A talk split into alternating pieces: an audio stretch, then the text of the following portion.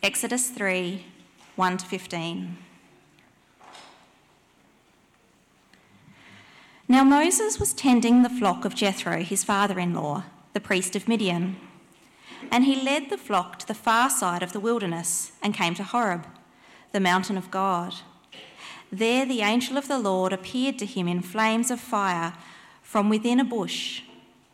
Moses saw that, though the bush was on fire, it did not burn up. So Moses thought, I will go over and see this strange sight, why the bush does not burn up. When the Lord saw that he had gone over to look, God called to him from within the bush, Moses, Moses. And Moses said, Here I am. Do not come any closer, God said. Take off your sandals, for the place where you are standing is holy ground. Then he said, I am the God of your father, the God of Abraham, the God of Isaac, and the God of Jacob.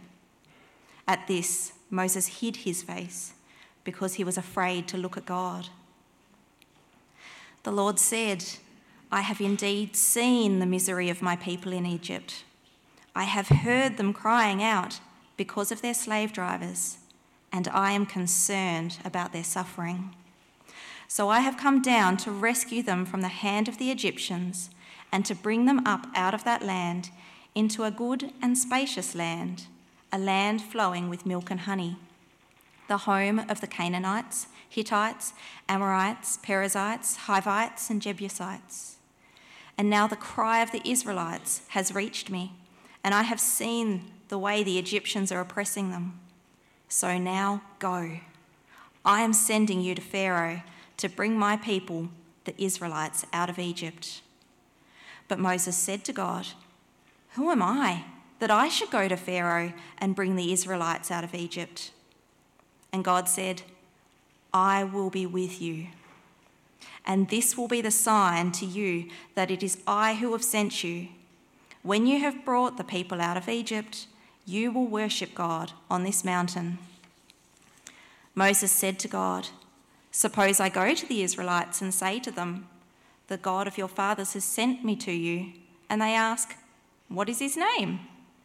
Then what shall I tell them? God said to Moses, I am who I am. This is what you are to say to the Israelites I am has sent me to you. God also said to Moses, Say to the Israelites, The Lord, the God of your fathers, the God of Abraham, the God of Isaac, and the God of Jacob, has sent me to you. This is my name forever, the name you shall call me from generation to generation. Thank you, Steve. So, we're in week three of a series on meeting the Lord up close and personal. It's a highlights package from different parts of the Bible. We've looked at, at God's creation with Adam and Eve. We saw last week through Graham Poole um, God appearing to Abraham and calling him to be uh, the father of a multitude, the father of many nations. And we pick up now about 600 years after Abraham with Moses. And it's a, a, we, want, we need to understand where we're going with the biblical storyline. So just bear with a little bit of history today because it will bear a lot of fruit in understanding when we see what's happening. Before we do that, let's pray and ask the Lord to really help us with His word. Our God and Father, we praise you that you are the God of Abraham, Isaac, and Jacob, and you are the God and Father of our Lord Jesus Christ. Please open these scriptures to us. Help us to understand, Lord. Speak to our hearts. Show us what you want us to take to heart. We ask it for your glory. In Christ's name. Amen. So, after God's wonderful creation of the world, things went pear shaped. We know that from Genesis 3.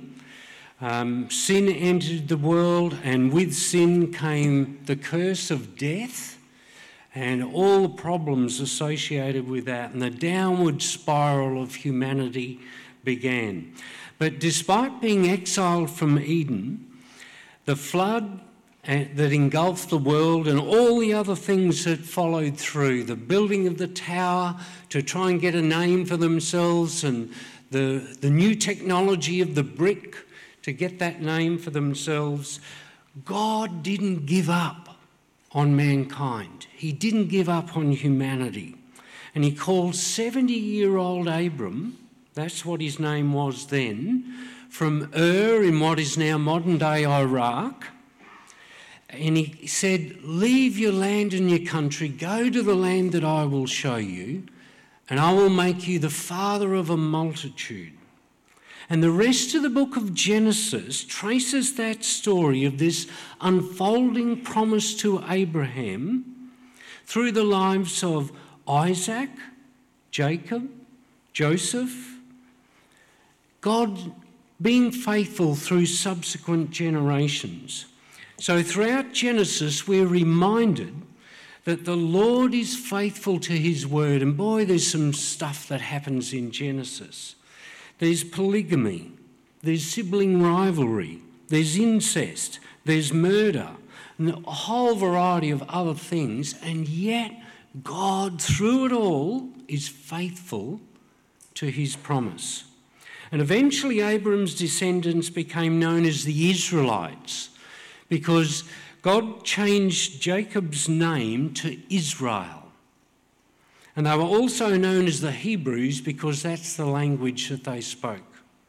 So, because of a famine in the land of Canaan during the time of Joseph and his 11 brothers, Israel ended up living in Egypt.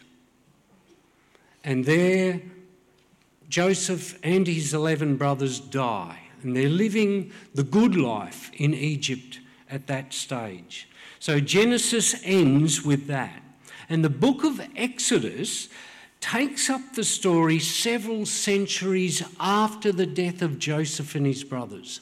So it's not just two years later, it's, it's possibly 300 years later.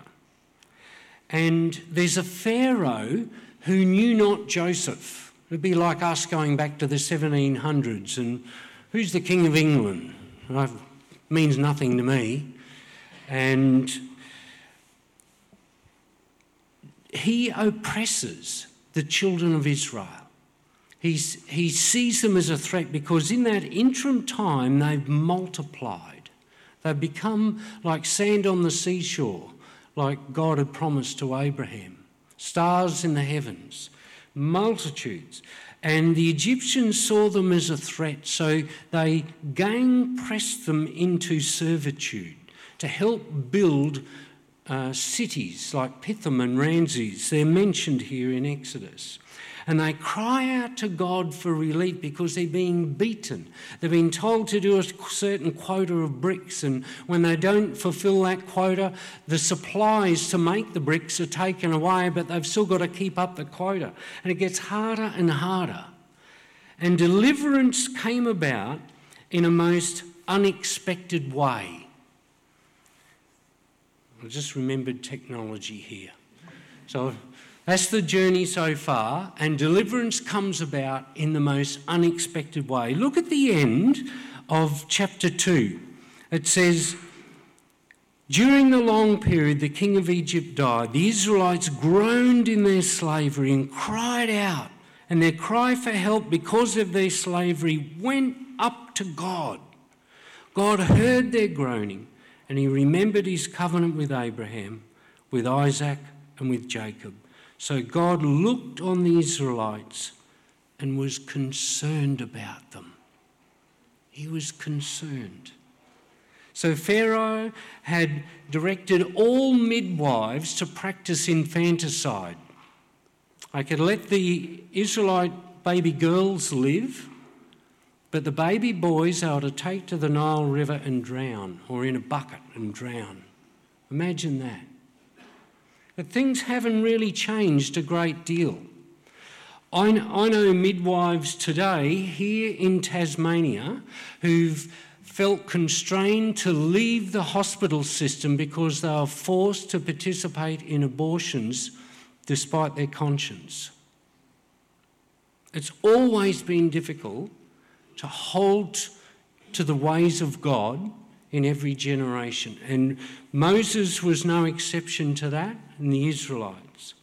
So thankfully, Moses was born at home without a midwife, and he was not thrown into the Nile. He was nursed for a little bit, and then they prepared a beautiful little reed basket. Literally, in the Hebrew, the word is an ark, and he was set afloat in the Nile. And Pharaoh's daughter discovers Moses floating in the reeds in the Nile takes compassion on him, realizes what's happening, says, I'm going to take this child to be my own. God was at work. God was going to answer their prayers in a remarkable way. So he gets raised, Moses gets raised as an Egyptian, not a Hebrew. Now think about this. Most likely he did not grow up speaking Hebrew. He was schooled in all the wisdom of Egypt. He was like a stolen generation child, raised in basic ignorance of his own culture. He obviously knew, though, something about his culture because when he saw, when he was about 40, he saw an Egyptian killing, you know, attacking, beating one of his own people, a Hebrew. So he intervenes, kills the Egyptian, and buries him to hide the evidence. The next day, he sees two Hebrews fighting. And he goes up and he says to them, Don't, stop, stop. And one of them turns to him and says, Who made you a prince and a judge over us? Are you going to kill me like you killed that Egyptian yesterday? And Moses goes, No, this is known. What's Pharaoh going to do? And Pharaoh heard about it, and when he knew Pharaoh wanted to kill him, he flees. So he then becomes a refugee in the land of Midian. So he lived 40 years in Egypt as basically as an Egyptian. He then flees to Midian and he spends the next 40 years serving Jethro, who, uh, who became his father in law. He married his daughter Zipporah.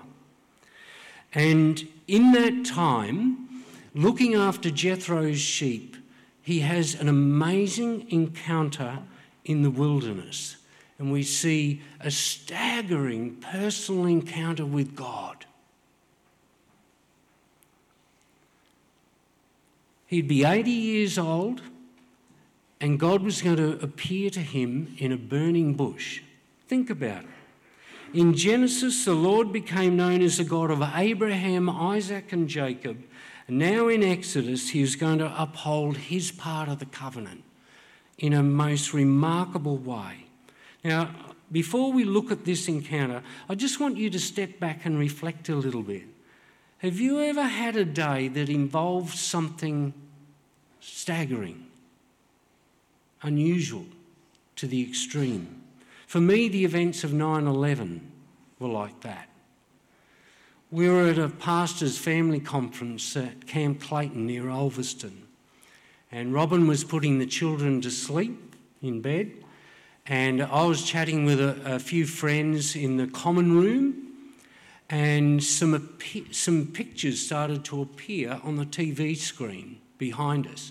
And we looked and we saw a jet go in and crash into the into the building and we were, we were flabbergasted. What unfolded after that will be etched in my memory forever. I think Moses had a day right up there on that kind of a scale, but in a positive way. He's looking after the sheep and he looks out of the corner of his eye and he sees something he's never seen before a bush that's burning, there's flames in it, but it's not turning black, it's not getting burned up. And he thinks, Whoa, I've never seen that before. And he, and he moves over to have a closer look, and a voice speaks to him out of the bush Moses, Moses, take the sandals off your feet. This is holy ground. You imagine Whoa, what is going on here? He has an encounter with a living God. God says to him, I am the God of Abraham, Isaac, and Jacob. I've come down to deliver them. And he's going, Whoa, he's just trying to process all this and take it all in. So think about it. The Lord reassures Moses. He says, I am the God of your father, the God of Abraham, the God of Isaac, and the God of Jacob. It's not as though he'd actually really been schooled in the history of Israel, he'd been schooled in the history of Egypt. It's not as though he'd grown up in a home that taught him the Bible. It's not as though he'd grown up knowing all these promises. And God says, I'm the God of your father, the God of Abraham, the God of Isaac, and the God of Jacob. And this took Moses back to his Hebrew origins. It was, it was the living God of the Hebrews speaking to him in exile in Midian. The encounter was so fearful to Moses that he hid his face. He probably thought to himself, I'm going to die. I've, I've seen God. I can't live. We're told it was an angel of the Lord that appeared to him in verse 2. But there's several other parts in Genesis where the angel of the Lord is obviously God. And as we go through this chapter, we can see it's all speaking in the first hand. I will, I am, I am who I am, I will deliver you. It's clearly God. Some versions capitalize A in the angel of the Lord to show that. So the Lord saw the suffering and cries of his people in Egypt and was concerned for them. He was determined to bring Israel out of Egypt into that good and spacious land that he promised to Abraham, to Isaac, and to Jacob. God always finishes what he begins. He always completes what he's promises. He keeps his word. He wasn't going to abandon his children just because a tyrant was oppressing them in Egypt. Now, verse 10 is where the rubber hits the road for Moses. So now go. I am sending you to Pharaoh to bring my people, the Israelites, out of Egypt. Moses has been called to return to Egypt where he'd fled from Pharaoh after murdering that Egyptian. He'd fled in fear. Now, I don't know about you, but I really feel for Moses. He'd been away from Egypt for 40 years. That's more than a generation. That's like us going back to when Australia won, first won the America's Cup, 1983. If I look at my life, in 1983, it was my second year out of Bible college. We had one child, not five. We had no grandchildren. We were living in Toowoomba in the Darling Downs in southeast Queensland. And life was vastly different. There was no internet. There were no laptops.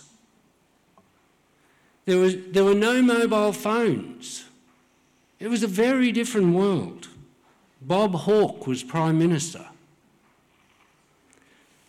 Moses had not been in Egypt for that long 40 years. He'd had no real contact with the Hebrews for 40 years, and the 40 years prior to that, he'd been raised as an Egyptian. So now he's 80. God wants him to then go back and lead the Israelites out of Egypt. And you can imagine Moses' mind going into overdrive and thinking, who am I to go back and lead these people? Look at the question he asks. Who am I that I should go to Pharaoh and bring the Israelites out of Egypt? Verse 11. He probably felt like a stolen generation man being asked to go back and lead his people when he didn't know the language, didn't know the culture, and rock up and say, I'm your deliverer. How's that going to work? But notice how God goes out of his way to promise Moses a sign, to reassure him. God was now going to show Moses who he is. the Lord. So look at this revealing sign, God's revealing personal promise, his presence. God said, The difference is, I will be with you.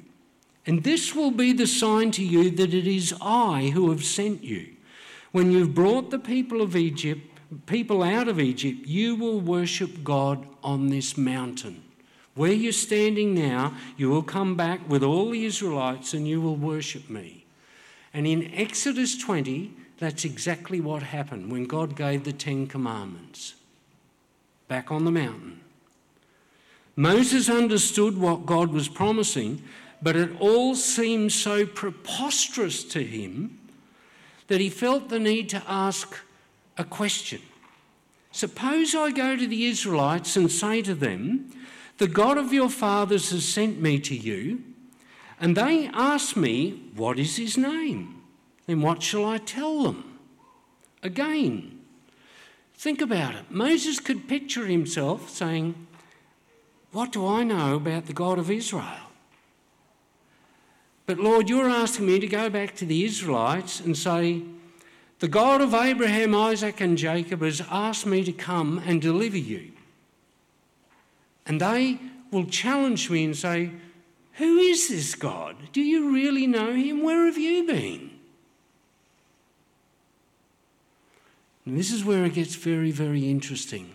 And this is where we need to take a lot of things to heart the three occurrences of I am, verses 14 and 15, it says three times in verse 14, I am who I am. This is what you are to say to the Israelites I am has sent me to you. Now that's the verb to be. It can also be translated as I will be. And it's the same word that's used back in verse 12 I will be with you. It could also be translated as I am with you. It's the verb to be. And God is revealing himself in terms of isness. I am the one who just is. I am who I am. And I, therefore, will be all that I will forever be. That's what he's saying to Moses. In the Hebrew Bible, they inserted the vowels for the word Lord, Adonai, between the consonants of the covenant name for God, Yahweh. And our English Bibles follow a traditional honouring of that practice by translating the covenant name of God not as Yahweh, but as Lord, written with small capital letters to distinguish it from the Hebrew word for Lord, Adonai. So in your English Bible, when you see Lord written in capital letters, that's the covenant name of God. That's Yahweh. What we must not miss here is that God is revealing the meaning of his personal name to Moses as I am who I am. I will be who I will be is implicitly saying that he must be with Moses because he can't change. He's, there's no other possibility. He is who he is. He's calling Moses, he's promised to be with him, and he will be with him. Moses cannot succeed in his calling without God's presence any more than God could cease to be who he is and always will be. There's a promise. Wow. For Moses to go in the Lord's name, Yahweh must be with him because he cannot do or be otherwise. He is who he is and he does what he does because of who he is. That's why he says, I am who I am. We change. We fail to keep our word. We break our promises and our commitments. God doesn't change. He keeps his word. The promise he'd made 600 years before to Abraham, that's like us going back to 1420, and God's going to keep his word. God also said to Moses in verse 15 Say to the Israelites, the Lord, the God of your fathers, the God of Abraham, the God of Isaac, and the God of Jacob, has sent me to you. This is my name forever, the name you shall call me from generation to generation. Now, this explains why the I am sayings of, of Jesus in John's Gospel and other parts of the New Testament are so significant. Jesus is claiming to be I am.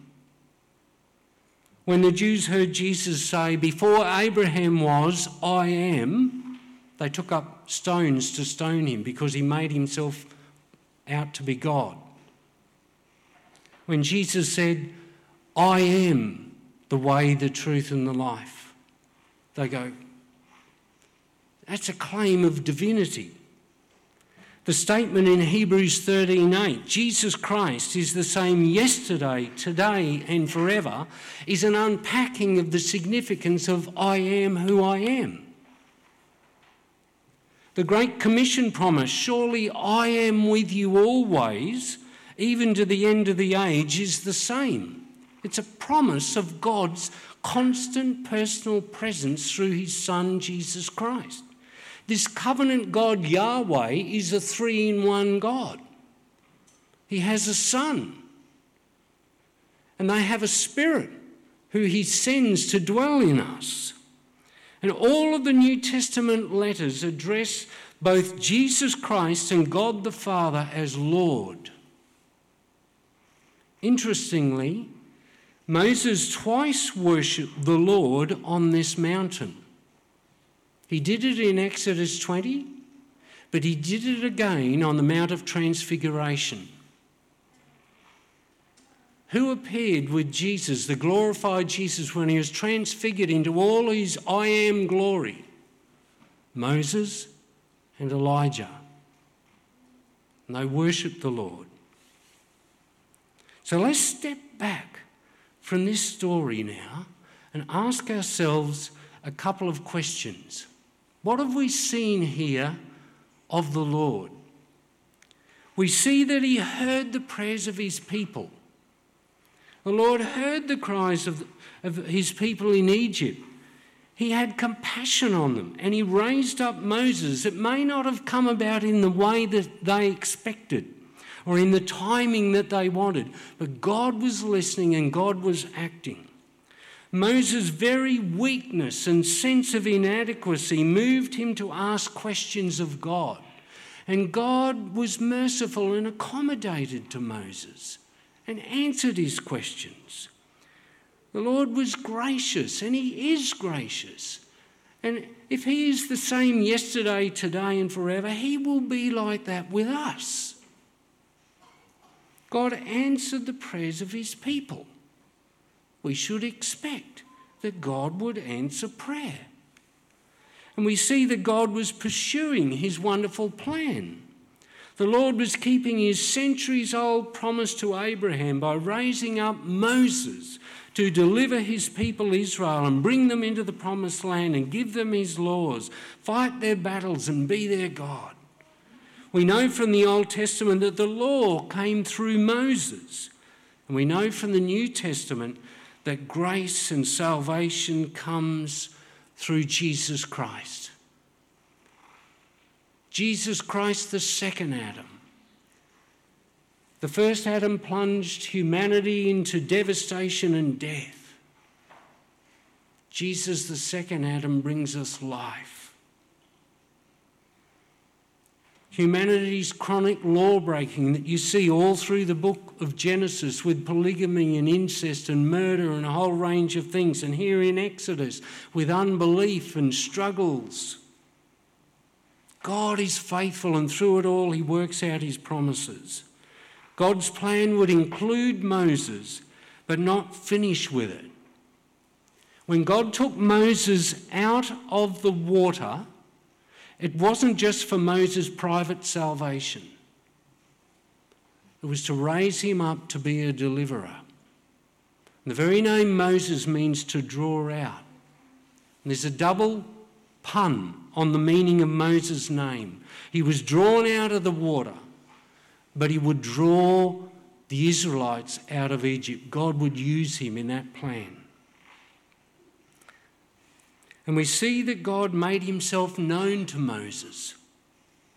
The Lord was merciful when Moses had fears and he had questions and doubts. The Lord revealed more of himself to Moses, a shepherd in exile in Midian, than he had to Abraham. I am who I am. When God said, I am who I am, or I will be who I will be, and tell them I am has sent me to you, he was saying to Moses, I am the Lord, the God of your fathers, the God of Abraham, Isaac, and Jacob. I will fulfill all my holy plans and keep all my promises, and I will be with you always. Wow. That's an encouragement. So, two ideas to get us thinking and prompt some conversations before I close. How then should we live today? We live by faith in the Lord. We live by faith in this Lord, this great I am. We can be a lot like Moses have doubts and question the Lord and have missteps and failings. I look at my life and I realise there's uh, sometimes I think I have two left feet and I, and I just get things mixed up. Sometimes the very things I know I forget. It's like I'm acting with amnesia. I, I know that God's on the throne, but I act like He isn't. But if in the end we turn to the Lord and trust Him, He will receive us. Moses, for all his questions, all his doubts, in the end of chapter 4, the next chapter, we didn't look at it, but God got angry with Moses and just said, Go to Egypt. But Moses went.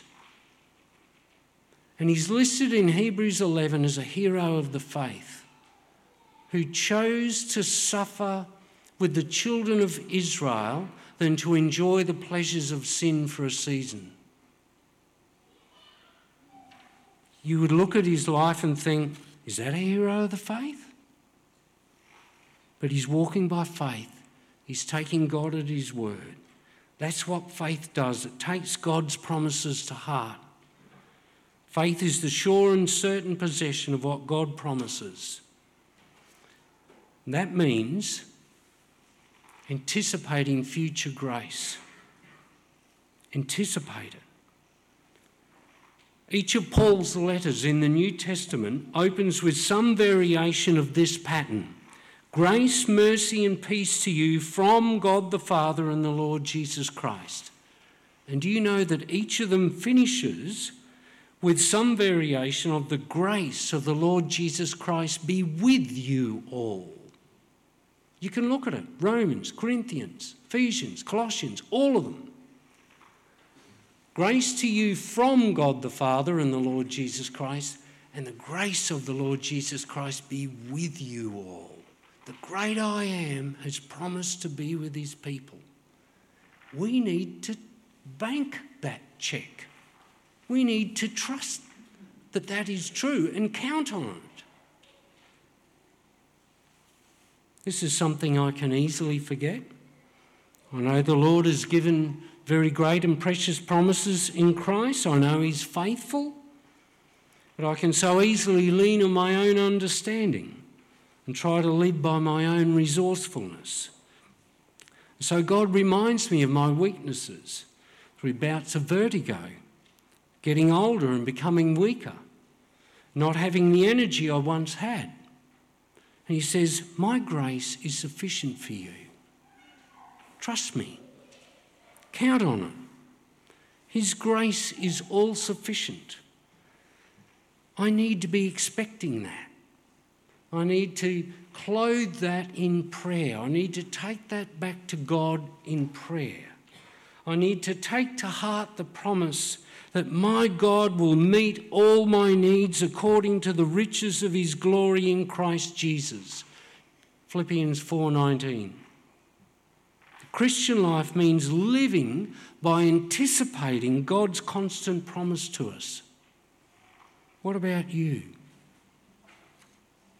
What is God challenging you about today from this promise of His constant presence? What will you do today?